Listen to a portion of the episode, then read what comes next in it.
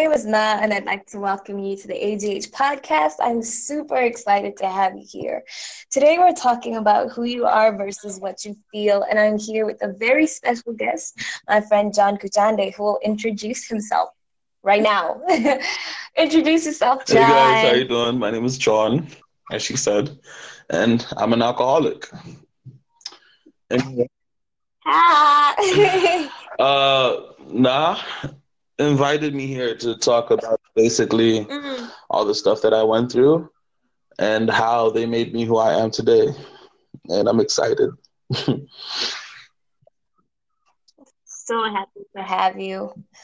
So, without much ado, when did you realize that you were struggling with alcoholism and depression? Um, to be honest, depression is something that I've dealt with for most of my teenage years, but it's not something that mm-hmm. I really thought was a problem until it hit my early 20s. I'm 24 now, but early 20s really hit hard for me.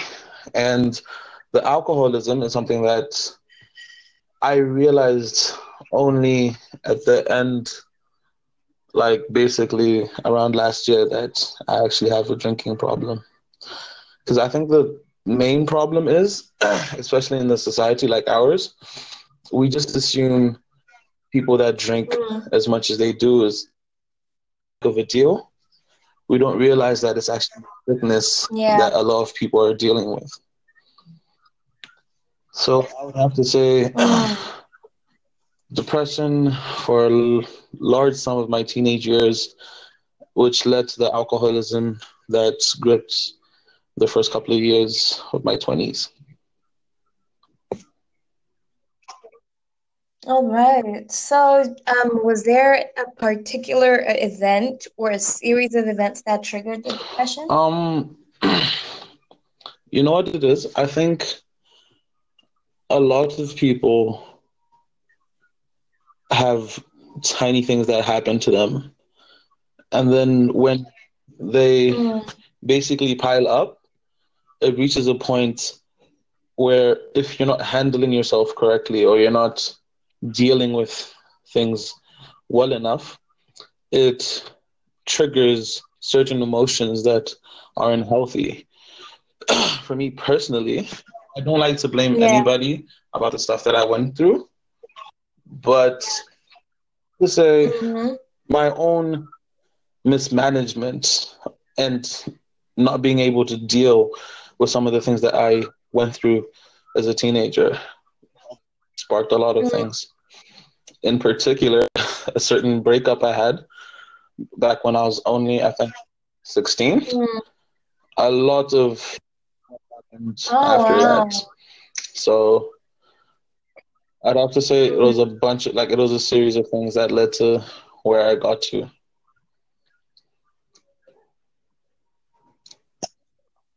Wow, I really like how you took responsibility and how you said that stuff definitely happens, but sometimes mismanagement of the things that happen to us is what ultimately leads to that. And sometimes it's really just not processing things. So, like, something bad happens and we just put on a facade and we're just on to the next thing and we just keep going like that and it just snowballs into the next thing and then we look up and we find ourselves in a really really dark yeah place. i'd have to agree with you on that because it's just one of those things where I use the analogy of because mental health and mental illness is an actual illness the same way you get yeah. how mental health, mental illness, my bad, is an actual illness, an actual sickness. Mm-hmm. Is in the same way that if you get sick, physically sick, and you don't go and get your symptoms treated, in the same way, if you are mismanaging your mental health, all that's going to do is leave you worse for wear. Yeah. Definitely. I actually saw a quote this week that was like, um, the thing with health, mental health, physical health, is if you avoid um, dealing with it now, you're going to have to make time for an illness later. So if you don't manage your health now, like you could be like in your 50s or 60s, and then there's going to be an illness that you could have avoided had you taken care of your health now. And I think it's the same thing with mental health. Like if you find that you're not coping well now, it's best to get help now as opposed to like waiting till you're like having panic attacks and like everything's just falling apart and stuff. So thank you so much for saying that.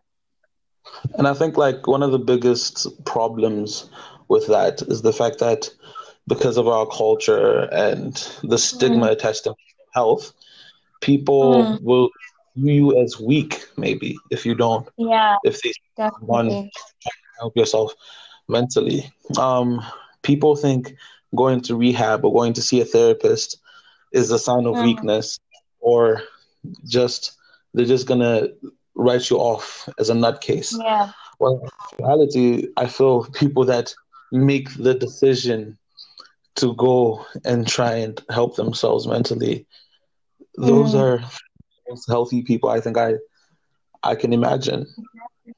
Definitely. They're the bravest actually, because they've decided to confront the issue as opposed to avoiding it. True. So, how did you reach out for help? that was difficult. I'll be honest yeah. and say that. Um, the problem with depression is an alcoholism and any addiction is that it puts your mind in such a state that makes you think that everything that's going wrong in your life is everybody else's fault. Mm. So I had such a impasse with my own parents who were trying to get me to do school and I was mm. doing everything in my power trying not to do anything to be honest. Yeah. It reached a point where I can honestly say now because I realize how ridiculous the notion was at first because I remember back then having the thought that all I want to do is make enough money so that I can drink. And I didn't realize oh, how wow. the oh, fuck that was until I actually mm. started trying to get out. So I had to go after a certain situation with my parents. And then I realized because they basically wrote me off.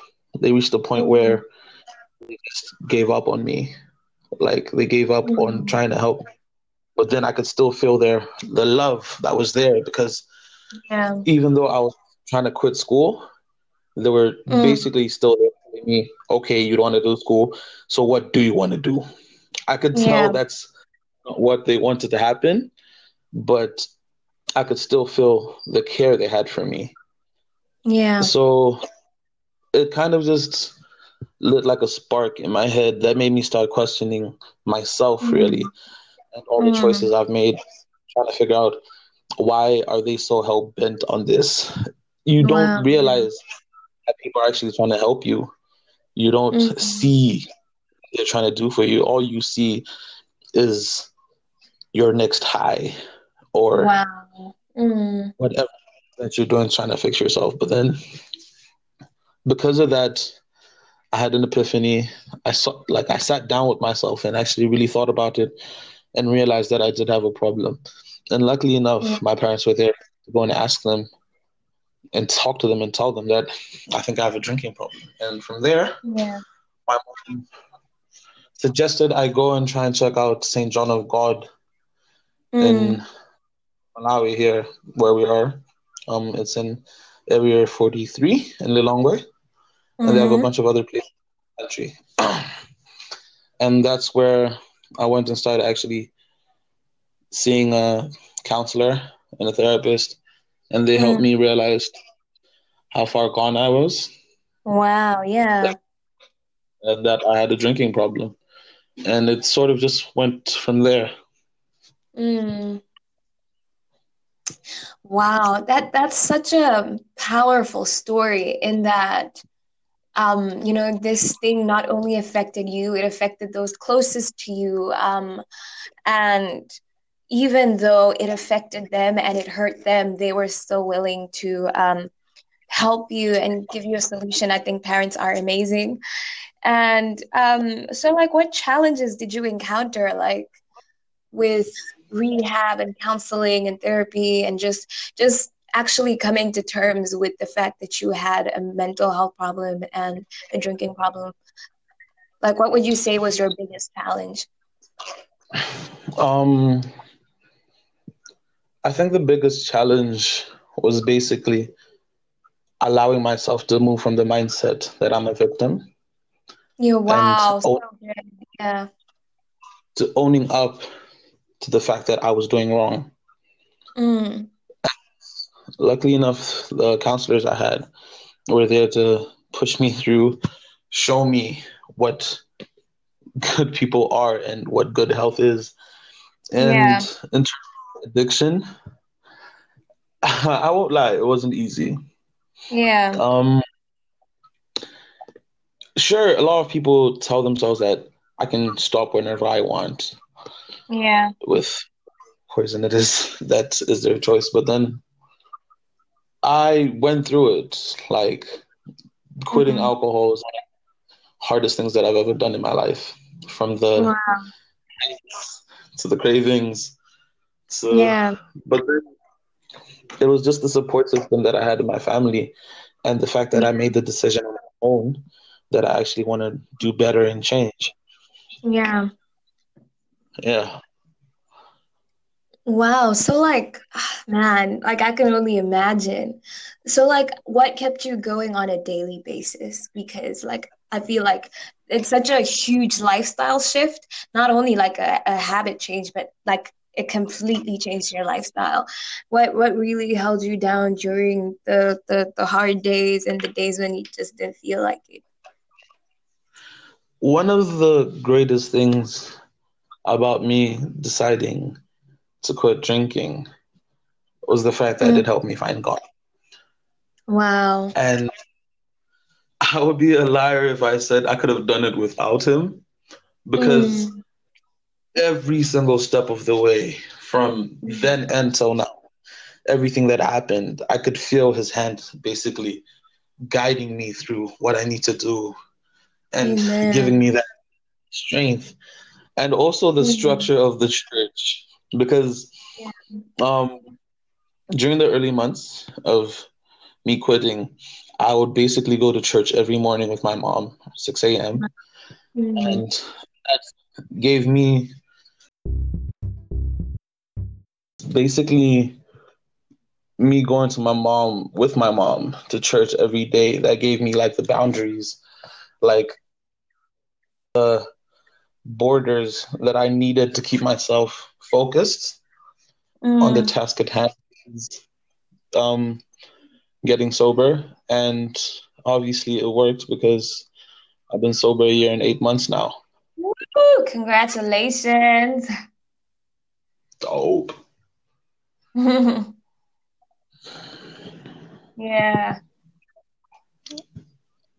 Am I still talking? Are you gonna ask oh, no, the question? yeah. Um. All right. So that's that's really good. Um. How would you encourage someone who is currently going through what you went through, and someone who's maybe struggling with depression or alcoholism or whatever? Um.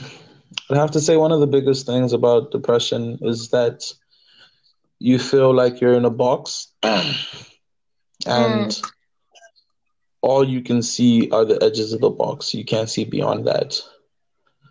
Mm. I need mm. to realize that beyond that box there is life.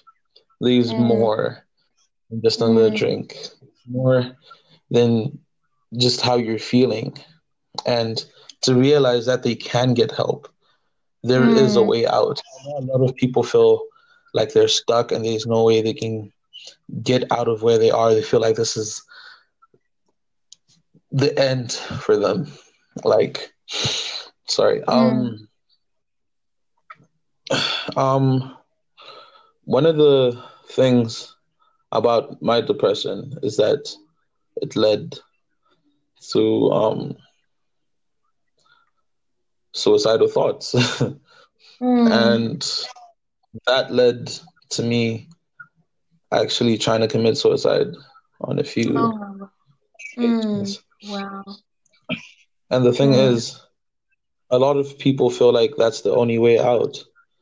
But mm. they realize that it's not. Mm. There is at the end of the tunnel, as cliche as that might sound. But if you do person, if you do as a person decide that you want to get help, you want to be better, you mm. want to get that pain out of your chest, that weight off your shoulders, mm. all you have to do is ask. Mm. You just need to forgive yourself firstly and realize that there is a way out. Thank you so much for tuning into today's episode. I absolutely loved interviewing John. I learned so much from his story about depression, about alcoholism, about just reaching out. And I pray that this episode has inspired and encouraged you like it's inspired me. And if you're going through, um, if you're depressed, if you have an addiction, realize that there is light at the end of the tunnel. There is hope for you. Just like John found hope, there is hope for you. God has beautiful plans for you. And you can always reach out. There are always um, people who are willing to help you. And yeah, have a great rest of the week. I love you.